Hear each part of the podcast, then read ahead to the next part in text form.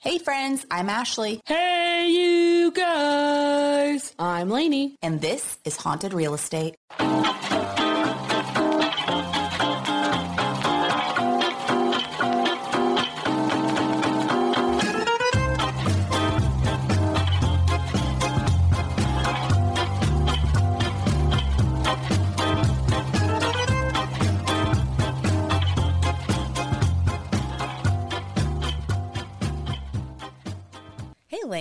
How's your week? Hey, week's going good. It's been pretty busy, but good busy work wise. How about you? It's been good. Yeah, it's been uh busy at work. Lots of stuff going on. So, yeah, and Yeah. and projects at home and trying to decorate for Halloween and it just feels all around busy, which which yeah. is good.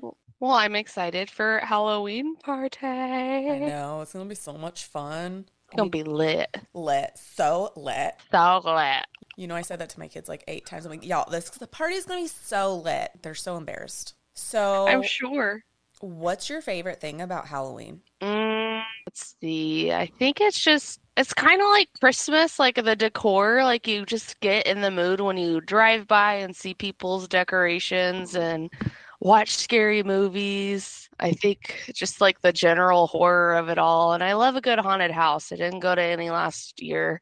I almost said last week, not last week. Going to like eight this week. No, um, I know. I so to yeah, I think the general spookiness, just like Christmas. Like I like the lights and the Christmas movies. Yeah. And that's I it. know. I've got a several inflatables this year, so I'm gonna need to get extension cords, I guess, because I don't know how people do all the inflatables. I guess there's just extension cords going throughout their entire yards. I have no idea. Yeah, I I saw that uh, last year when we went to that crazy house at Christmas time. I, I Mm-hmm. saw all the cords. I mean, they do what they can to hide them with tarp and stuff, but How do you mow the lawn? I you don't. It's Christmas time. Well, Halloween though. Like if I have a bunch of inflatables, how am I Oh, mowing you the have lawn? inflatables for Halloween. Just hope I don't Um, electrocute myself. Actually, it would be Casey doing the lawn, so just hope he doesn't electrocute himself. just a couple of weeks. You're taking them down, I assume. After, like right after. Never. You don't keep them up in November, do you? I'm never taking them down. I'm just gonna add a Santa hat to all of them, and now they're Christmas. Awesome. I like that. I'm looking forward to a creepy. Oh, it'll be like a Nightmare Before Christmas. yeah. If you make them Christmassy, I like it. So yeah, you're never mowing your lawn until like February. Yeah, Okay, we'll see. There you go. That's a problem. So, um, my notes already started out weird. So, do you remember that Halloween, um, when we both had chicken pox? Yes, That, that was awesome. yeah, I know, super awesome. Do you remember what you dressed as? Was that the year you were a lion? I I- feel like it was a lion because it was. I I just remember it was. I was covered. I'm pretty sure it was the year I was a lion. So you were a hippie, right, or a princess? I was a princess that year. I had a shiny gold dress and it itched so bad. And it itched not just because of the chicken pox, which obviously makes you itch, but the material underneath was like that that cheap material that tried to puff out the dress, but of course it's a cheap Halloween costume, so it was like it was the worst thing on my my pox. On my box. My my scratchy scratchy material on my red uncomfortable skin. And mom Yeah. let us go trick or treat at one house and they knew we had chicken pox, so it was like, yeah, you can come to our house, but then we sat inside and we listened to like a tape of spooky Halloween sounds. Oh my god, that's so lame, mom. We um I don't remember those details. That's funny. Yeah, we listened to spooky Halloween sounds, but they were like creepy forest sounds. So we were like, we were like acting like we were in a spooky forest. So we were like acting out the sounds, basically. Oh, we were so cute. I know it is cute. Now it'd just be kind of weird, but if the kids want to do it, I'm into it. It would be. I'm like, shame on you, mom. You let us go to one house. You made us dress up for a picture and listen to a tape of sounds. But I think that was us. We were like, oh, this spooky music, like, I because I don't know, we were pretty young. I don't know, it was probably like Yeah. seven or eight. So you were probably like five, and so Yeah. and we weren't I don't know what I don't know. You probably weren't allowed to watch scary movies. I don't know, but I distinctly remember putting on a tape of like you know spooky Halloween sounds, and it was like werewolves howling and chains and witch laughter, and we were like playing it out like we were I don't know in a forest or a castle or something. Well, I recall being stuck in traffic with you only two years ago and you had a spooky Halloween music playing in the car. Oh yeah, that's the that's what I work to. I have a couple of different So what you uh, work to? Yeah, I put on yes, Casey because he walks in the office and it's like wind blowing and wolves howling. I don't. That is like really peaceful to me. I don't know why, nice. but I yeah, I have a one is spooky nature sounds and I just put some random things in there and then like spooky forest and Halloween night. I don't know. It's a bunch of different like playlists in my but that's year round. And yeah, that's my when I'm working on the podcast music, that's when I'm working on real estate on my own stuff. Like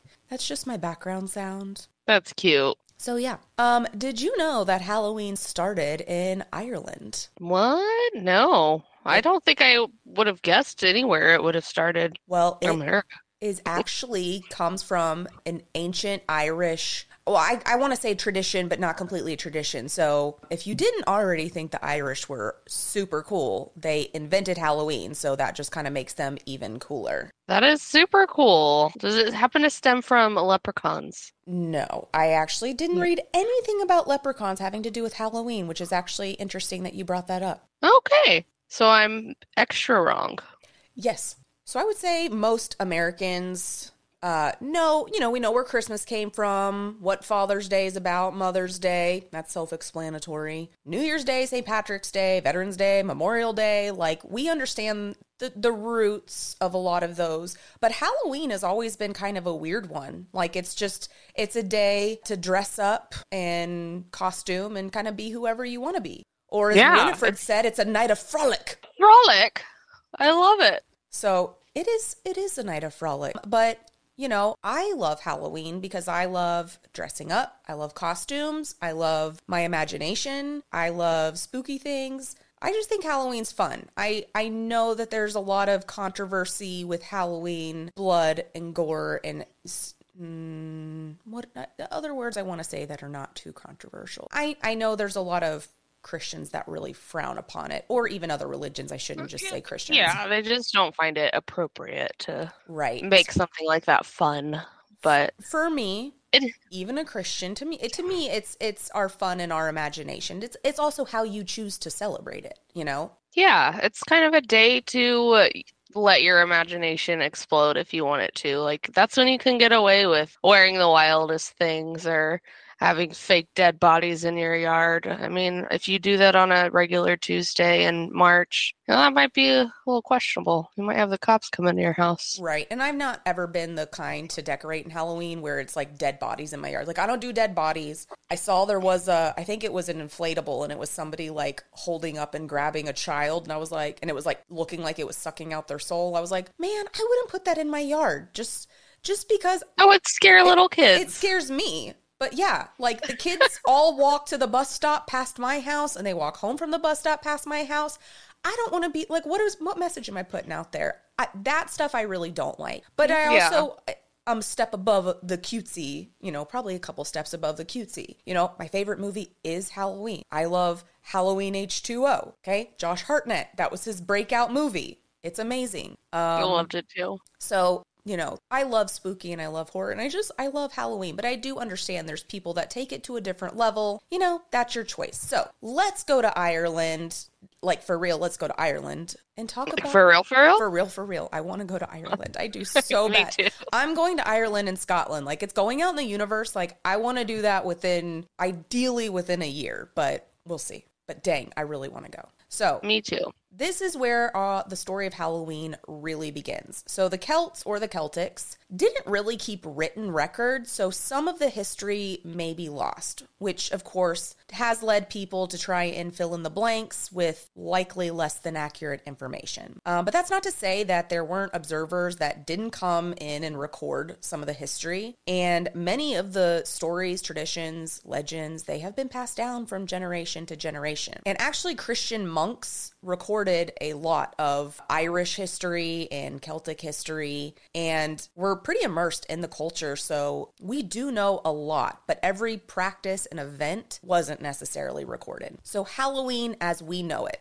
and I'm talking about in America because I'm not sure what Halloween looks like worldwide, but Halloween as we know it has both pagan and Christian roots. So, due to the date on the calendar, it also marks the beginning of winter or the end of summer. More in Ireland than Texas, because I'll tell you right now, October 31st does not really mark the beginning of winter for us. Winter No. doesn't really We've start till like- January. Yeah, um, I'll never forget the one time. I think I was using your like hippie costume or something, but I, I had like less clothing on, and that was the one Halloween. It was freaking cold. mm-hmm. Ruined my costume. Had to wear a sweater.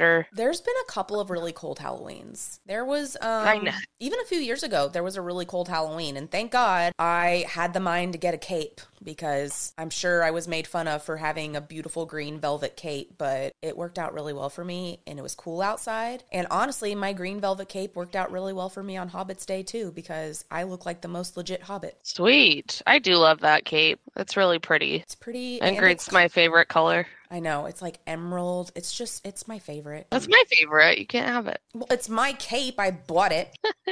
That's my birthstone color. Yeah, mine's a diamond, so I'll take all the diamonds. Okay. So it marks the beginning of winter or the end of summer. Um, it was part of a harvest celebration and a pagan new year. So pagan was the name given to people that didn't really follow traditional Judeo Christian beliefs. Um, so that's a big category of people. So when we say pagans, your mind might go to one thing, but it was not one type of person or one type of belief. And hundreds or thousands within the last couple thousand years, they didn't like all really call themselves pagans. They had different sets of beliefs. And they but these people I'm talking about, they were people that followed more ancient beliefs, which some did believe in gods and goddesses and some didn't. But most of them were pretty pacifist, meaning they weren't really violent or out to hurt others did believe in joy and peace, which I imagine is a true hippie. So their They sound like my type of people.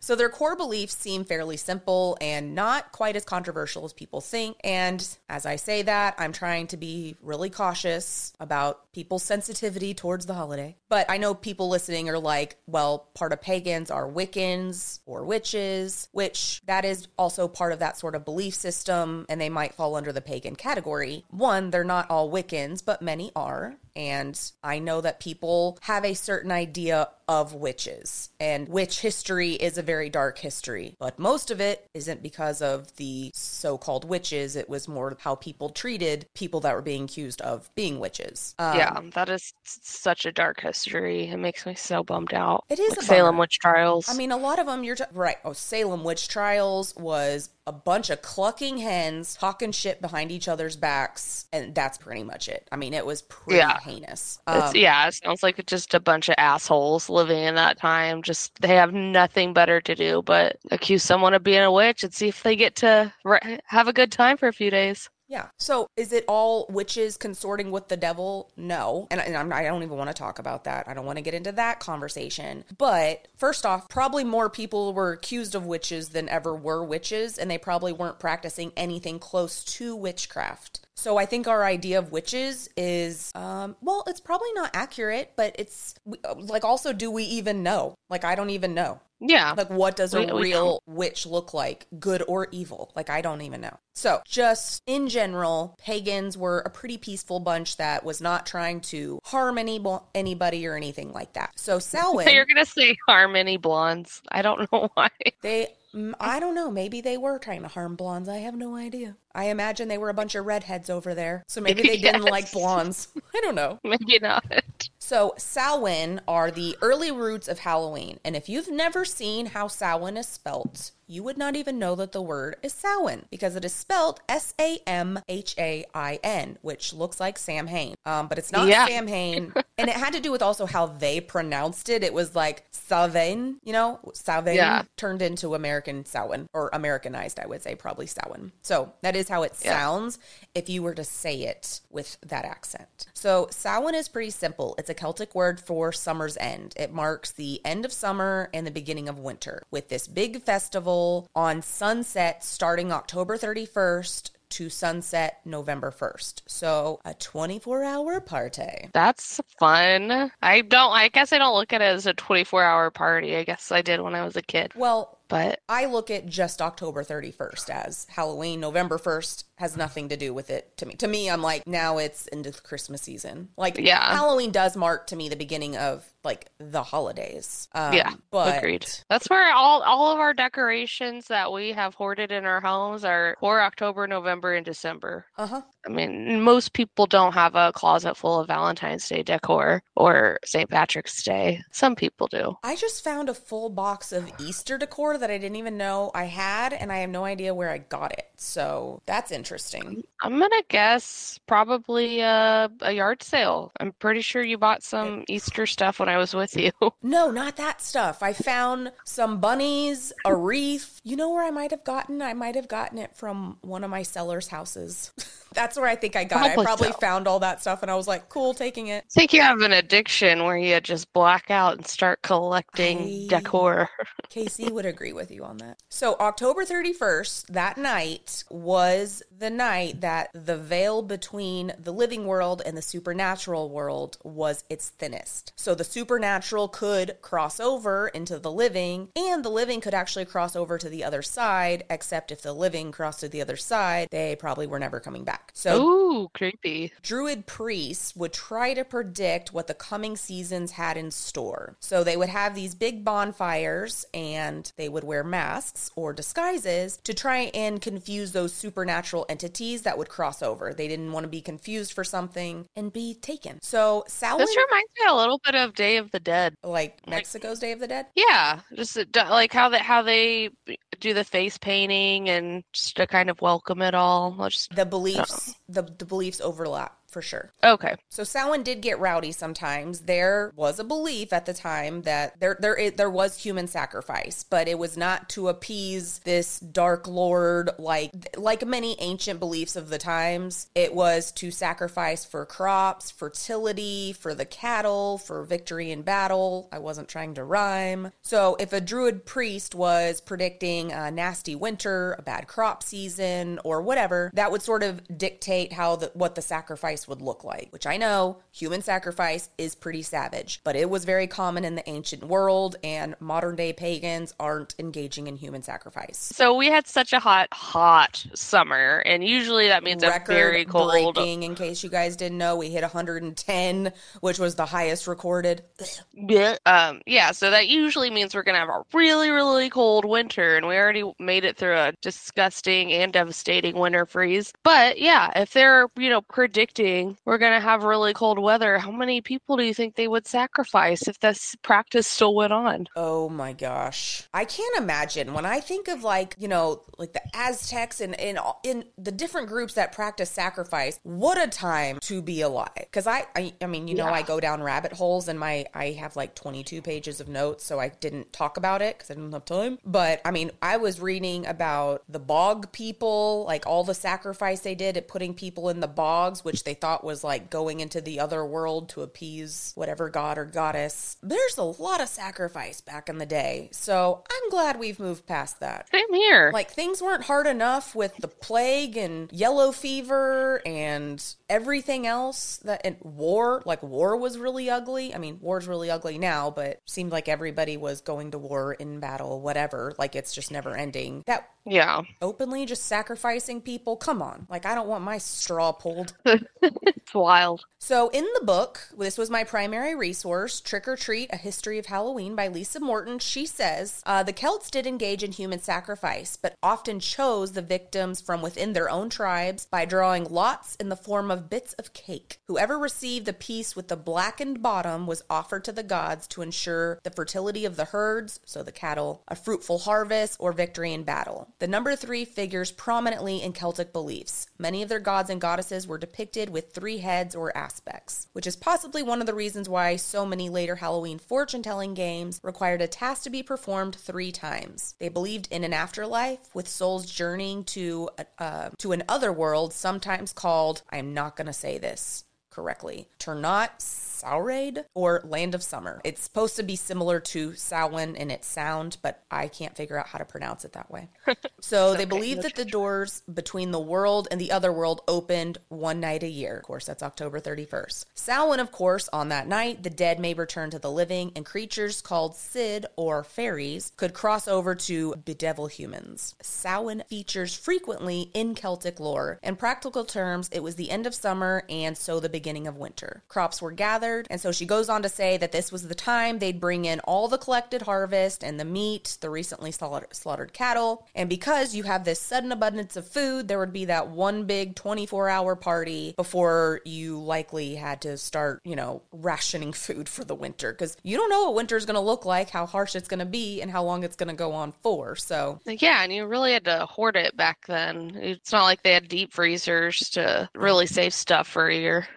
That's true. So, yeah, that was the everything was pulled at that time and so you were eating and feasting and drinking and celebrating. So, what we can deduce from this is that the Celtic festival likely influenced Halloween by the date of its celebration and the fact that it was in fact a celebration, but also the supernatural belief aspect of it. Like I said, many Celts believed the supernatural could cross over to the living on the night of October 31st. So we see a lot of those elements in Halloween today. So then, when did Christianity and pagan beliefs start to merge? Well, here's what happened St. Patrick, yes, the one celebrated on St. Patrick's Day, who is basically the patron saint of Ireland, did convert many pagan Celts over to Christianity. And that was no easy feat because the Celts were like the largest group in Europe. It was difficult for the Celts that had these long standing beliefs to just completely give themselves up and convert to Christianity. So many of them continued still to still have their festivities, but then they just kind of eliminated the human sacrifice aspect of it. They would just still celebrate on October 31st. And Well, that sounds good.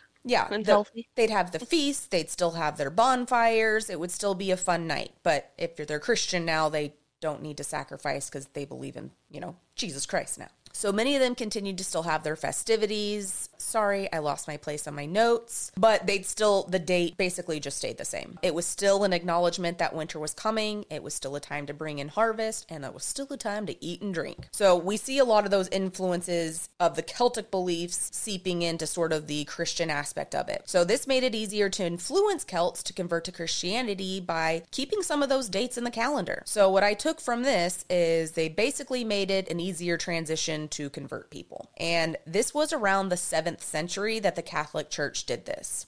So this is hella old. I mean, this is a long, long time ago. Yeah, and I really did not know Halloween had so much religious background to it. Like, I guess I just haven't thought about it, but that's wild. Uh, there's all of the religions, it sounds like, are tied into it somehow. Yeah, a lot of it is tied together. So I believe Day of the Dead for Mexico is November 1st and 2nd. Yes, okay, sorry. I wrote down November 1st and 2nd and then I questioned myself. So you could see, like Mexico, the Catholic Church, it adopted these days too. So these Celtic beliefs really spread worldwide in some form or fashion um, because Mexico doesn't have a huge relation to Ireland. So Christians may have adopted them in a way, but these dates are significant in Celtic beliefs. So it was in the mid 8th century that Pope Gregory III moved the Feast of the Martyrs to November 1st, the date of Samhain, which then became a celebration of All Saints' Day about 100 years later. And then in year 998, this is like so long ago to think that we were ever in three digits.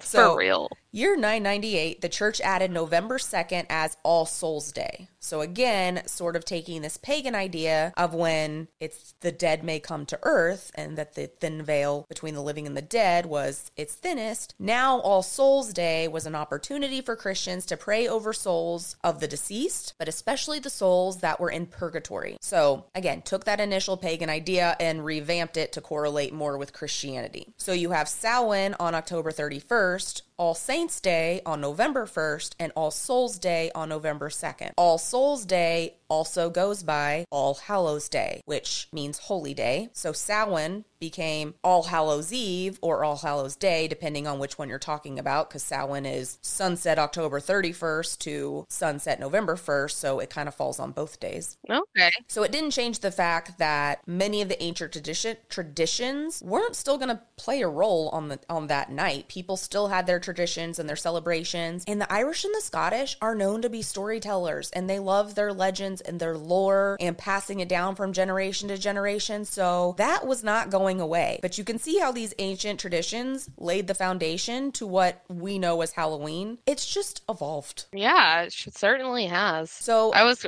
laughing when we were going through the dates because you reminded me of the dad on, oh my gosh, my big fat Greek wedding when he's explaining stuff in the car and he's like, okay, so there, there you go. Oh my gosh, Casey and I just watched that a few days ago, and Casey, I don't think he's ever seen it, and he was cracking up at the dad because Gus because I quote him a lot, and I've just been doing that since high school that I, I just don't even think it anymore. And he was like, "Oh my god, is that why you do that?" Like um, when Toula tells him she wants to go to school, and he goes, "Why?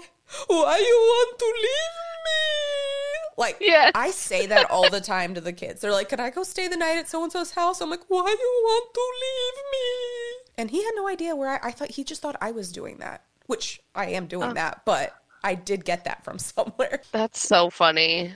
But also, also That's, that's like the second time that's happened in the last few months. Y'all watch something else. I know I keep making him I- watch like something random that I I apparently watched and he never watched. Yeah, I can't remember what else we were watching that that happened to. That's funny. So my my wife is all uh, movie quotes. Uh huh. Yep. yep. So things start to change on All Hallows Day or All Hallows Eve in 1346, which should be a familiar year because I've brought it up recently. This is when the Black Death came to Europe. I'm not going to sing for you guys. So we know Thank you. the Black Death really changed the landscape, the beliefs, the culture, and more all throughout Europe. During plague times, you really see it in their artwork because you would see drawings of skeletons and the Grim Reaper, which became very common because obviously it was such a dark time. So it added those like figures and characters into All Hallows Eve. So this is where you start getting like some really spooky stuff. All the spooky Halloween characters start entering the season now. So then this brings us to the 14th century. All Souls Day was observed in the Western Church and was added to the books and the calendars. And so this is where we start seeing celebrations of Halloween on a little bit more of like a worldwide scale. So then in the 1500s, All Saints Day and All Souls Day basically took over what is what was Samhain. Still recognized as the beginning of the winter season, still celebrated as the end of summer, and was still a big celebration before a harsh winter would come and people would literally start to freeze to death. You know, you weren't farming. But Scotland, Ireland, and Wales were big into celebrating Halloween. Funnily enough, not England, but the other three Just all the surrounding areas. all the surrounding areas, but England was like, no thanks. They they had their own celebrations, but but it wasn't Halloween. Um, Oh, they do Halloween now, right? yeah, I think I think they do do it now because it's it's much more global now. It looked different to different cultures. England was not doing the same thing though. England had their porch lights off that night. They weren't taking trick or treaters. no.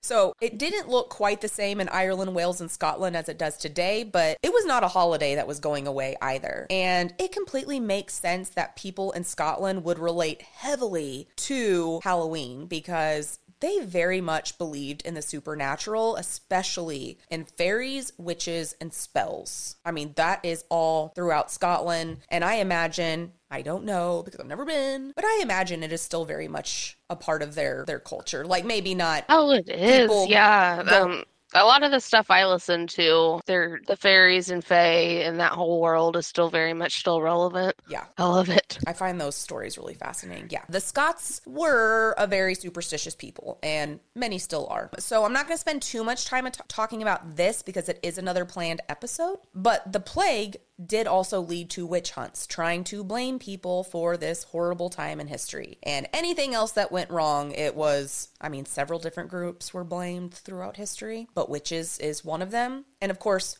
who are you even talking to? I mean, you're just blaming maybe some slightly eccentric, probably woman. Yep. And a lot of them were in the medical field. I mean, you're talking like midwives and stuff like that. Um, must they must be a witch or healers and stuff like that. We're so just regular women trying to murder their husbands the old school poisoning way. Not witches, though. just murdering their spouse that does not make them a witch. Well, that's true. Doesn't make them a witch, just a murderer. Yes. Not all witches are murderers. So, like I said, much of the darkness of the time is depicted in the artwork. And so then you start seeing witches with brooms and cauldrons and black cats. And who specifically made that artwork, I do not know, but I find it fascinating that they even started thinking uh, like that, that their heads went that way. So That's so fun. so of course, probably wasn't fun at the time because if you were like one broad with a cauldron who's just trying to like cook a stew, now they're like cool. Me and my little cat and my cauldron stew, they think I'm a witch now. Throw the cat in the cauldron. And of course she got a broom. She's got a sweep, right? Doesn't make her a witch. So, of course, this also starts to seep into the holiday, which permanently adds those as figures into Halloween forever. So, in Ireland, Scotland, and Wales, bonfires were a really big deal during Halloween. Bonfires served multiple purposes around the time, but one of them was having this bonfire during All Hallows Eve, and it was used, one, and this is kind of a Christian more uh, relation. Um, lighting the bonfires was basically lighting a pathway to help those that are stuck in purgatory. Um, but also in Scotland, getting firewood on All Hallows Eve was very important. Like I said, they're very superstitious. Superstitious. I just mixed up witches and superstitious. They believe so much in witches, and especially that witches were evil. They thought that bonfires would help keep witches and fairies away. So different purposes here. Um, one of the famous witch trials in Scotland was called the North Berwick Witch Trials of 1590. It was a trial accusing at least 70 people of witchcraft on All Hallows Eve. So, like I said, it's the Day of the Dead, supernatural come back to earth. So, having any kind of gathering during this time might have been looked at as suspicious. If you think the supernatural are coming out, then some people were like, why are you even coming out of your house? If you think that witches are coming out. So, therefore, Yeah. you must be participating. And it was those gatherings were seen as basically like inviting evil into the world. So witches really became heavily associated with All Hallows Eve, especially because of the North Berwick witch trials. So that trial basically solidified witches' association with Halloween forever because this group of people were gathering around this bonfire on All Hallows Eve and therefore must have been trying to invite evil into the world. Witches are now related to Halloween. Wow, that's pretty interesting. S- You sounded like Owen Wilson. Wow. Wow. Wow. Or a cat. Uh, so in Northern Ireland, parents didn't want their kids going out, on All Hallows Eve. Again, are you know, if evil is coming out into the world on October 31st, I could understand them thinking, I don't want my kids out. Um, they believe that fairies were lurking around and were looking to take bodies of children's or even infants. So parents that maybe were less paranoid but still a little little superstitious, they would consider letting their kids go out at night if they could rub oatmeal and salt in their hair, which I could only guess that that would maybe confuse the fairies. But I also look um, forward to rubbing salty oatmeal in my kids' hair for Halloween and just being really superstitious. Yeah. well, I I know the the chang changelings always go for babies. Right. I can't I can't imagine what all the kids looked like with oatmeal in their hair, or if any kids were missing or taken, Yeah. Or if if they were just scared for just to be scared. You know, I don't know. Or like predators being out that night Yeah. and then, then they still not- existed back then. Right, exactly. Predators have always existed. I'm talking child predators, not predator from A- like aliens. Alien, yes, exactly. Not that kind of predator. Those have been around a long time though. A long, long time. I know. I saw. Uh, what was the what was the origins from? What, what was that one called? Predator. Uh, I'm saying Predator Origins. I don't even remember. I liked Like it. the though. newer one where it went back Mhm. to tribal times. I loved that one. That was my favorite one. Yeah, that was really good. I liked it. It's like every shot was predator versus prey. Like any animal shot. Oh, it was called Prey. That's what. It, yes, thank When you. you, said Or- Predator You're versus welcome. Prey, I was like, hello. There it is. Predator Origins. Yes. Not X Men. I just yeah made up Predator Origins. I don't know where that came from. Um, so All Hallows Eve was also a night for fortune telling, and this was global. I mean, it spread in different forms globally, which I found fascinating. I could probably do a whole episode on different types of fortune telling throughout history. It's kind of interesting. So United Kingdom and Wales, they had some different customs. Um, one of the customs was it was called church porch. So you would go stand at a church church window at midnight on Halloween, and you could hear a sermon being given by the devil himself. And in the sermon, he would reveal names of those in the village or township of who would die within the next year. So, That's creepy. People just willingly went to the church to listen to the devil. right, yeah. Maybe call out their name. Well, and you know, it's probably a bunch of youngsters, those little whippersnappers, go into the window and then they're like, Tony, they, the devil said you were going to die this year. That's what I imagine. Mm. Then they push Tony down a well because they're bullies. Yeah. So they also believe that you could watch the flicker of the candles and then you could see what your fate was going to be. Um, Ooh, that's very hocus pocusy. hmm Also in Wales, they they very much believed in witches. Um, they would go around ringing bells throughout the night, believing that it would help protect them from the witches. And actually, King Henry VIII would ban these bells on Halloween night because he was getting so irritated with it. But due to how superstitious people were, they actually just accepted the fine from the crown rather than stop ringing the bells because they were like, I'd rather pay a fine than, you know, be dead from a witch. Yeah. Which I guess if that's your logic, that makes sense. Also, one important aspect of Halloween is, of course, apple bob, apple bobbing. Oh my gosh, apple Apple bobbing. bobbing and snap apple. Yeah, I we did apple bobbing at our Halloween party Yeah. when we were kids. Yeah, I don't uh, I don't plan on I'd doing do that now. Yeah, not now in this like post-COVID world. I'm like, I'm not gonna stick my face in the water, but I'm good. All my zombie makeup just going in that, and then you get to go in it right after. So I'm sure you know what bobbing for apples is, but and this is still related to fortune telling, so I'm getting there. Bobbing for apples, I know y'all know what that is, but snap apple, you probably know what that is too. You just might not know what it's like named. Where there's an apple. Makes me hang- want a Snapple. I know I kept reading that as Snapple because it is Snapple. It's just snap apple as two different words. Do they not make Snapple in a glass jar anymore? No I haven't seen Snapple in a long time. I have not drank a Snapple in a really long time. Dad used to always have so many. I have Snapples and Yoo-Hoo. Yum. Who was he? Because that guy does not like sweets or those things today. Like you're getting a Zevia or water. They're like your options. He had five kids. Now he has five grown up adults. Well, d- now you have more grandkids, so like, come oh, on. true. There's eight eight grandkids. Yeah. Yeah, I don't know. So, uh, snap apple is an apple hanging off a string, and you would go at it with your teeth only, usually with your hands behind your back. So, this game was often used as a fortune telling game. Uh, whoever was to finish first would be the next to marry. And a lot of these have to do with getting married. So, if you finished that apple first, you were the next to get married. Women would toss the apple skins behind their back, and whatever the initials most closely looked like was going to be their future husband. Oh, that's funny. I want to play that game. How are you supposed to read that? I know I wouldn't even do it in any kind of Ha- order. It'd be so freaking I wouldn't. random. No, yeah, for sure, and I would be eating the skin too. Like, I how, how are you? What are you? Are you? Are they carving the skin off? To, I'm imagining they're like eating or I don't know. I don't know. Or spitting out the skin. I mean, maybe uh, you're not supposed to touch Spitting your. out my future husband. if it's snap apple, you're not supposed to touch your hands to the apple, but I guess that doesn't mean you can't take a bite and then use your hand to like pull off the skin. I'm not sure. Sounds attractive. I'm sure it is, yeah. So now we don't exactly know where or why apples were the fruit of choice, but it is believed that it derived from Celtic mythology as well. So possibly came from when the Roman Empire overtook the Celts in 43 AD and sort of combined their traditions with Samhain. Um, so the second day of the New Year festivities, this is part of the Roman tradition, was Pomona, which was to honor the god goddess of fruit and trees, which explains probably the bobbing or eating of apples around this time of year. But it's unconfirmed how apples came into play, but it is in a lot of artwork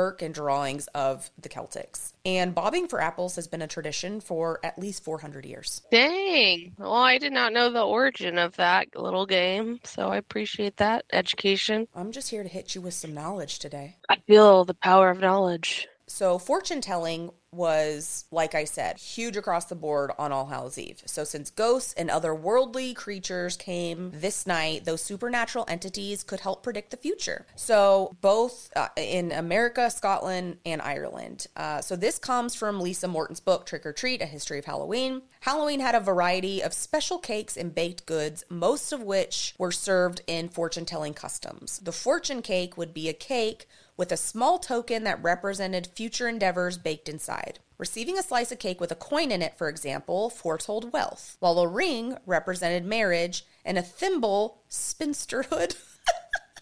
I would hate to get the thimble. I'd probably get the thimble. Poor lady. Uh, I would probably choke on a ring, so I'd just be dead anyway. um, so the dumb cake was made from simple dough that a group of girls would prepare together in silence. And at the end of baking, the girl's future husband would supposedly supposedly appear to take a piece of the cake. And it's probably no coincidence that the first mentions of American Halloween celebrations began to appear shortly after this account and were invariably linked to the growing middle class albeit as child entertainment. This is still from the book. So, a short story printed in a popular ladies' magazine of 1870 painted Halloween as an English holiday celebrated by children and describes a transplanted family's party in depth. As the children arrive, they must enter the house by stepping over a broom, placed there to keep witches out. Another keeping witches away. So, Can the- we do that for our Halloween party though? Gotta step over the broom. That sounds fun. yep, I have a couple of uh, Halloween brooms actually. All right, cool. So the children tell fortunes by burning nuts, pouring hot lead, hot lead, hot lead into water, and then reading the shapes formed therein, laying out cards and choosing among luggie bowls, which have now been replaced with a basin of water, a pan of ashes, and the wing of a goose, and last indicating marriage to an old man. So the youthful revelers also playing Snapdragon, a game in which children try to snatch bits, bits of dried fruit or wrapped fortunes from a dish of flaming alcohol. That sounds dangerous. Sounds like a great kids game. I don't know what you're talking about. They would pull taffy and make fate cakes, small, sca- small cakes made in silence, and then they'd put it under a pillow to invoke dreams. So whatever they like dreamt about was supposed to be their fortune. And in some of these cakes, like I said, they would pr- uh, place a ring in the cake or the bread, and whoever got it would either choke to death or be the next to get married. And by that I mean I would definitely choke to death. Um, yeah, I'm not- that's uh, that. That's kind of the idea behind King's Cake. I The little baby wrote in that it? in my. That was the next thing here in my notes. I just Oh, don't. I said the little babies in king cakes or rings to me are just a huge choking hazard, and I sometimes eat like a pig to the slop. So I would just straight swallow it, probably not even know it's there until I'm choking to death. So please don't put that in my food. The whole, the whole. I mean, I know everyone worried more about marriage then, but all of this stuff for marriage is so weird to me. I know. Peel an apple, bake a cake in silence, Well, that dream was about dream up your husband, choke on your husband, that was whatever. pretty much a woman's only Only thing, reason yeah. to exist get married and make babies so i'm sure it was very important to not get the thimble in your cake Yeah, or you're also a witch too if you're a spinster. i know. What a shitty time for women like for so so long. Such a crappy time. Um so another Yes. irish t- tradition and this this kind of i don't know it kind of confused me a little bit um but this is an irish folklore so i'm going to share it was the jack-o'-lantern. But the pumpkin is a new world fruit so this couldn't have come around until at least like the 15 to 1600s um, so this next story comes from history.com regarding the jack-o'-lantern. So people have been making jack-o'-lanterns at halloween for centuries the practice originated from an Irish myth about a man nicknamed Stingy Jack. According to the story, Stingy Jack invited the devil to have a drink with him. True to his name, Stingy Jack didn't want to pay for his drink, so he convinced the devil to turn himself into a coin that Jack could use to buy their drinks. Once the devil did so, Jack decided to keep the money and put it into his pocket next to a silver cross, which prevented the devil from being able to change back into his original form. Mm. Jack eventually freed the devil under the condition that he would not bother Jack for a year and that should Jack die, he would not claim his soul. So the next year, Jack again tried to trick the devil into climbing into a tree to pick a piece of fruit. Well, and I don't even know why the devil keeps hanging out with Jack because this guy sounds shady already. So while he was up in the tree, Jack carved a sign of the cross into the tree's bark so that the, the devil would not be able to come down until the devil promised Jack not to bother him for 10 more years. Soon after, Wow. Jack died. So, as the legend goes, God would not allow such an unsavory figure, Jack, into heaven. The devil, upset by the trick that Jack was, the tricks that Jack played on him, and um, keeping his word not to claim his soul, would not allow Jack into hell. So, he sent Jack into the dark night with only a burning coal to light his way. Jack put the coal into a carved out turnip and has been roaming the earth with it ever since. So the Irish began to refer to the ghostly figure as Jack o' Lantern and oh, Jack of the Lantern, I'm sorry, and then simply jack o' lantern. Yeah. Well, that's cool. I didn't know that Halloween movie with the Wayans guy in it. Uh-huh. They they talk about Stingy Jack. I did not know that was a real story. Well, okay, like a, like it's a real folk. Well, yeah, yeah, yeah. Okay. I, I know that movie's not. I'm not saying don't take that as fact. Like, oh, stingy Jack, R.I.P. Yeah, I, I just didn't. I've never heard of Stingy Jack. And yeah, how does he get? How does he get the? De- how does he trick the devil? Why and why is the devil hanging out with him? That's, That's weird. I, I'm saying. Why is the devil hanging out with him? But stingy Jack's a prankster. Yeah, he must be really good. The devil should be wanting to recruit him to get people to do naughty things. Well, he already promised not to take his soul, so probably. Hmm. And I'm guessing Stingy Jack didn't want to go there because he said, "You can't take my soul." what a So weird friendship. another Halloween association is bats. Me loves some bats. I even have some bats tattooed on my ankle because I love bats. But it's unclear how bats specifically became a part of Halloween. It's definitely not in Celtic lore, but it did start showing up in images in the 1900s. So the most Well, plausible vampires. well, and I'm about to talk about that too. So, this is actually where we think the bats came from. So, the most plausible explanation is that it came from Bram Stoker's Dracula. Since he could turn into a bat, that's probably where people got that sort of creepy image. And that was written in 1897, just before the bat became prominent in Halloween. So we think that's the influence. But this is what's really interesting. Bram Stoker is an Irishman, and I did not know that. I didn't know that either. That's So pretty cool. He was It's deep, deep into Irish folklore. And his basis for Dracula did come from a Celtic Irish demon named the Deragdu. So Deragdu means red bloodsucker. So the Deragdu is female vampire that enjoyed seducing men and then would drain them. So the legend goes that Deragdu, she was an Irish woman that fell in love with a peasant. And dad was not okay with that. He wanted his daughter to marry a rich man. So she was forced into a marriage she despised, and her new husband was horrible to her. So she committed suicide because she hated her father and her husband, and she was buried near Waterford. One night, she rises up from the grave to seek revenge on her father and husband. She came to them that night and drank their blood until they were dead. And she rises once a year to seduce men and drink them dry. So the Celtic vampire was one of many vampire stories in Ireland that likely influenced Bram Stoker for Dracula, which kind of blew my cap. Yeah, that's my favorite part of the story so far. That's pretty cool. So another famous uh, Celtic legend is that of the Dullahan, and I am really sorry if I'm mispronouncing it. It looks to me like it's clearly Dullahan, but if it looks like Sam Hain and pronounced Samhain, I could be saying Dullahan completely wrong. So Dullahan translates to dark man. He is a foreteller of death, and he is a headless horseman. He rides on the back of a horse, and that horse has flaming red eyes, and the the Dullahan carries his own head under his arms, which should sound familiar because we see Yes, that uh, influence. here. Ashley and I loved Sleepy Hollow and the animated Ichabod Crane. I love that movie. I love all So of it. good. So this could easily be an influence to Washington Irving's story. So he rides out throwing blood on people and calls out the names of those that will soon die. But don't worry, like any villain, he has a weakness, and his weakness is gold. So all you have to do is carry around some gold and you'll be fine. But if you do carry around gold, I guess you should worry about the leprechauns. yes.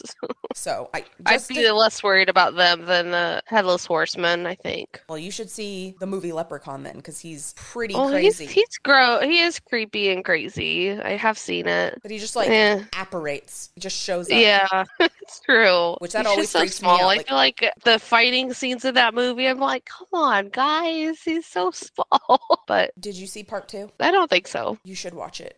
It's a really good time. It sounds like I'd laugh a lot. You will laugh a lot. It's great. One guy Okay. dies because the leprechaun can change. So he can like change into somebody. And so he changes into like this hot girl and oh, takes her Oh, God. top off. And so he's going towards her breasts. And the breasts are really like fan blades. And so it just like blades off his face. that sounds horrible.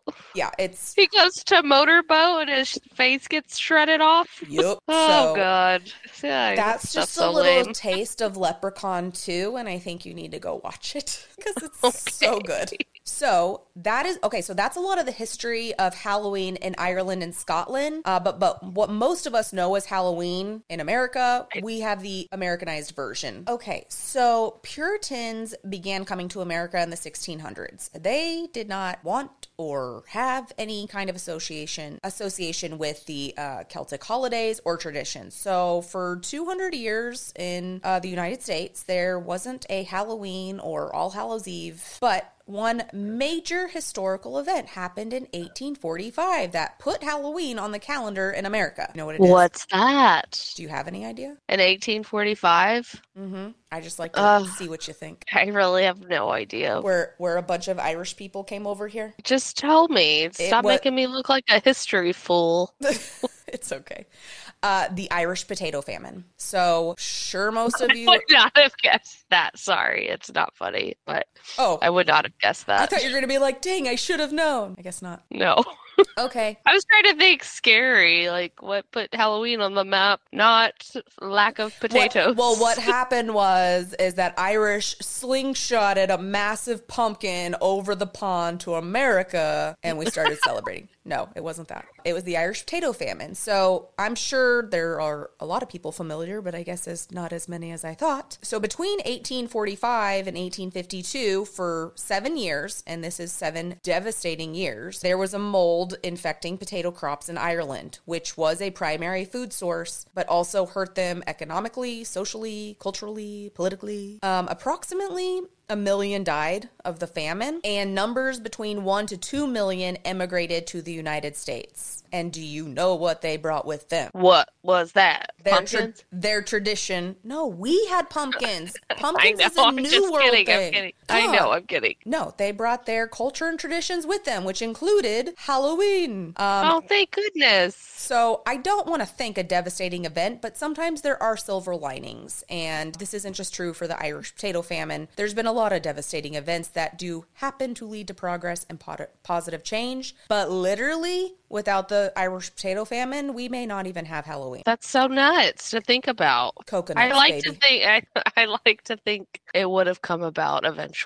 Yeah, probably not in the same kind of way because you just had so. And hello, why do you think Boston or Massachusetts is like the Halloween state? That's where most of them immigrated to. Yeah, at, least starting That makes out. sense. Um, so one popular God, I love activity. Irish. I know, right? Um, so one popular activity in the early days of Halloween was in America, because I'm just talking a little bit now about the evolution, but I'm not going to spend a whole lot of time talking about Halloween in America. I might do that next year. So they would hold corn husking contests, and eventually this is where the scarecrow derived from. Now, scarecrows did exist to keep birds away from crops, but come fall, there really wasn't a big purpose for scarecrows. That became like a fall decor at the time. Uh, That just makes me think of Jeepers Creepers when it's he looks like a scarecrow out there, but then it's him. I also love Jeepers Creepers. So creepy. So they pretty much served out. So like so, scarecrows pretty much served out their purpose. You know, between well, I don't know, spring and summer. But then come fall and winter, they were just figures of not winter. I'm sorry, mostly fall figures for Halloween and into Thanksgiving. So then kids would start to replace the head of a scarecrow with a jack o' lantern, and they would even put a candle inside of it so that it would glow. And so, like I said, pumpkins did come from the New World, so that was very popularized here, but it became solidified as a huge American tradi- tradition in 1820 when Washington Irving came out with Legends of Sleepy Hollow, or The Legend of Sleepy Hollow, not Legends, which was and is a famous story in the United States. So I don't know if other countries read it or watched any of the movies, but it has a heavy association with Halloween. The pumpkin, the headless Johnny horseman. Depp being in it, you know that went worldwide. But the actual tale, I don't know. Yeah, well, it's it's a it's a good story. I mean, it's a short it's a short read, so if you're looking for a Halloween read, Legend of Sleepy Hollow is not very long. In 1918, a party guide for Halloween started the colors for black and orange because it was saying like, "Hey, these are the Halloween colors." Before that, it basically had no meaning, but in 1918 is when you start seeing those colors become the colors of Halloween. So that's officially been around for 105 years. That's pretty cool. Halloween in America saw its fair share of pranking. In 1920s and 30s, pranking was at its worst. First, it was vandalism. There was also throwing flour at people that were wearing black, breaking windows, tripping people on the streets, and even setting fires. And you know what really, really sucks? Is this is also another important part in history. It was the Great Depression. I won't test you, Lainey. It was the Great Depression. So, like, if things weren't bad enough, you have these hooligans running the street, setting fires, tripping old people. And 1933 was dubbed Black Friday because it was one of the worst Halloweens for vandalism. Oh my! I I heard that people used to steal stuff like actual fences from people's yards. Oh, yeah. Like what? Crazy. Yeah, they were overturning vehicles, sawing down telephone pi- pills. I almost said pills. Poles, opening, like busting open fire hydrants. I mean, it was actual chaos. And local governments were considering banning Halloween. So basically, schools, Boy Scouts, and other community groups and activists had to get involved to offer alternative activities to basically distract the vandals. So they would encourage, they would have Halloween parties. They would have decorating contests. So a lot of Halloween decorating started in the 1930s. Costume contests. So it did successfully divert a lot of the attention and put that energy towards something more positive. Yeah. So for now, that is it on the Halloween in Ireland front. Um, there is a ton more to talk about for Halloween in future episodes. I had a hard time just sticking with Ireland, but Halloween origins are in Ireland. Um, and I tried to make that, like I said, the main focus, but it's hard to not go into a little bit of the evolution of Halloween. But well, I loved the evolution of Halloween. Thank you for taking time to research that. It was really interesting.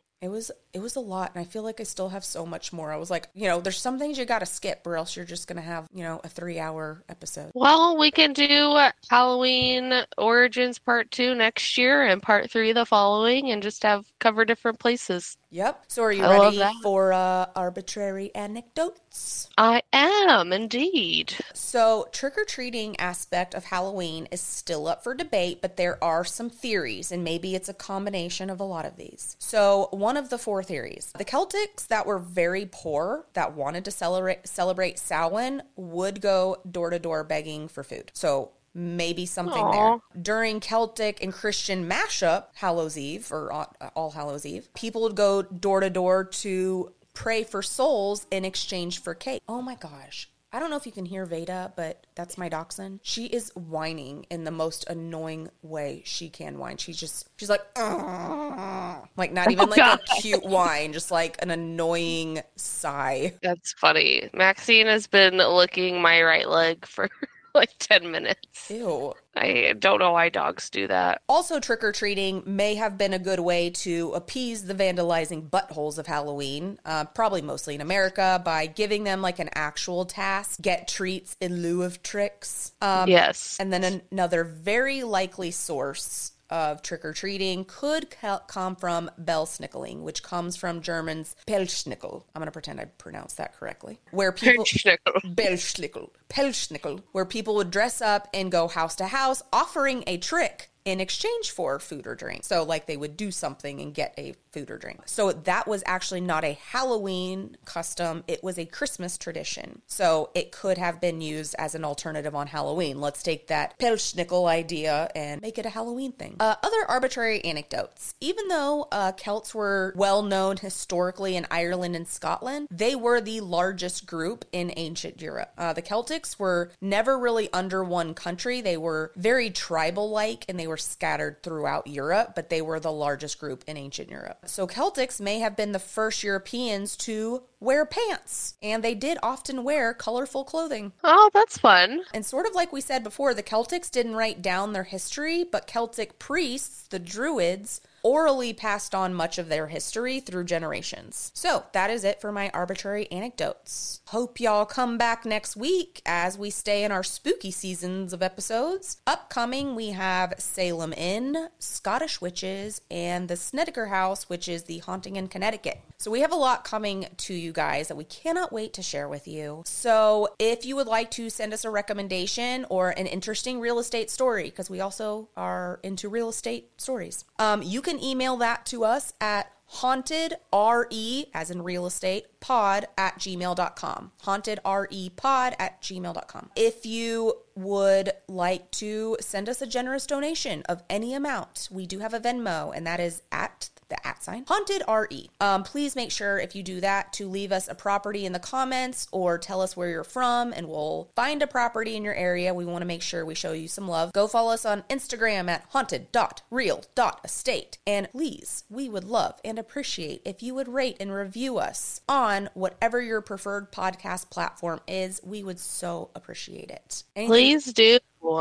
We need to get better ratings. well we don't have we have good ratings we just need more ratings but yeah, but you know Um, in I, all- I don't think you could do. I don't think you can on Amazon Music, yeah i don't think so is weird. But yeah, um, Spotify, Apple, I know those are the big ones. Audible, there is a rating option, but I'm not sure how many people actually listen to podcasts through Audible. Uh, I just happened to be on Audible for some of this research. I had to download one of the books because I didn't have time to physically read two books, so I had to Audible one and read another. And lastly, if you are looking for an agent in the Houston market, give myself or my husband partner Casey a call. Um, we would love to talk to you, work with you, and we'd be honored to assist you in the home buying or selling process. So that I don't just give you more information, you can just still go ahead and email us at hauntedrepod at gmail.com and we will get you to the right place. Thank you guys so much for listening to us and our antics. That is all I have. we have. do appreciate it. We we love you and we appreciate y'all's support very much. Y'all are too kind. We hope y'all have an amazing season and we will see you guys again next week. Bye. Bye.